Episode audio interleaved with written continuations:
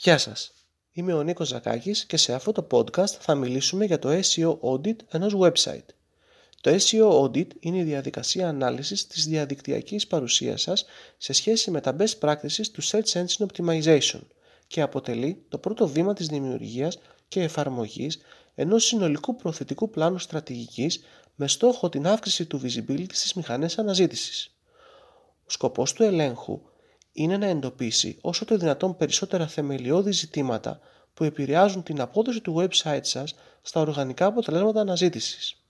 Ο έλεγχος SEO θα πρέπει να εστιάζει σε τεχνικά θέματα και ζητήματα δομής του ιστοτόπου, on-page SEO issues, ζητήματα user και crawling experience, SEO content issues, competitor analysis και backlinking issues.